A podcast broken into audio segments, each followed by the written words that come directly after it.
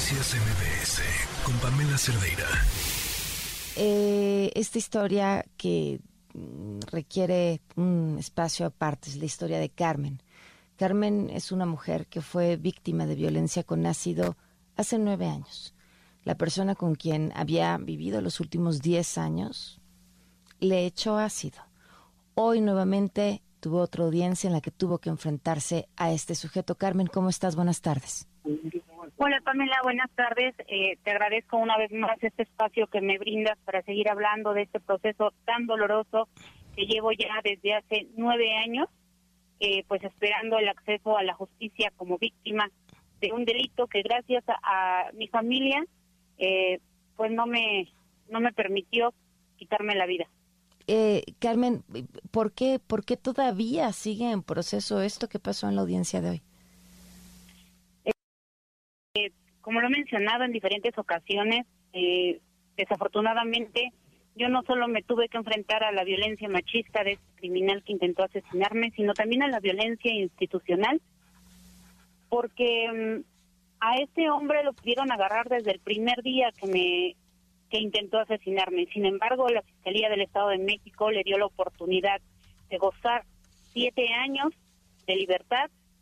O sea, hace, eh, mañana justo se cumplen dos años que lo detuvieron y que fue vinculado a proceso. En estos largos dos años eh, he seguido eh, sufriendo amenazas por parte de su familia, he seguido, me han seguido violentando mis derechos por parte del Estado mexicano, eh, no tengo el acceso a mis primeros a mis principales derechos, ¿no? Como el derecho a la salud, a la justicia. Y apenas eh, después de dos años que se celebra la audiencia de alegatos para eh, ya finalizó. En este momento estamos ya en espera de el 11 de mayo que se celebre la audiencia de la sentencia, audiencia de pues sí de sentencia eh, pues yo espero, la verdad, que después de todo el trabajo que ha realizado eh, mi asesora jurídica eh, y el Ministerio Público, y que lograron comprobar que efectivamente eh, Efren García intentó asesinarme atacándome con el ácido, por eso fue vinculado proceso, por eso es que hemos llegado hasta, hasta esta audiencia, pues que ahora el Poder Judicial entienda la gravedad del delito que él cometió.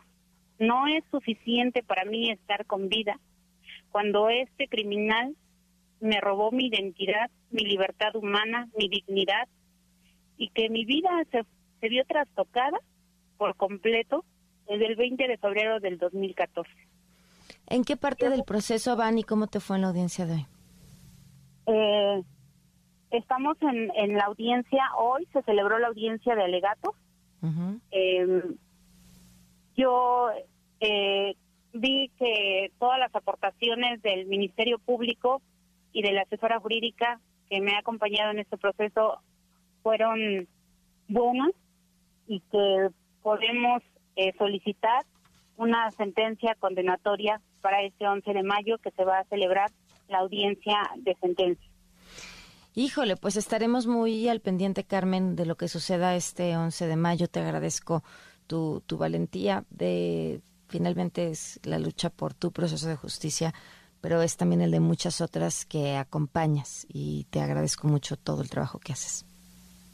No, te agradezco muchísimo, Pamela, que estés pendiente de este caso y yo le pido a todos los que nos están escuchando que no me dejen sola, que me ayuden a exigirle justicia al Estado, eh, principalmente al Estado de México, no ahora que pues que se están eh, debatiendo este poder en el Estado de México, dos grandes mujeres, que también a ellas les llegue esto y que puedan eh, sumarse a, a toda pues a todo este proceso que yo llevo, que me ayuden a parar este dolor físico y emocional que he caminado durante nueve años sola.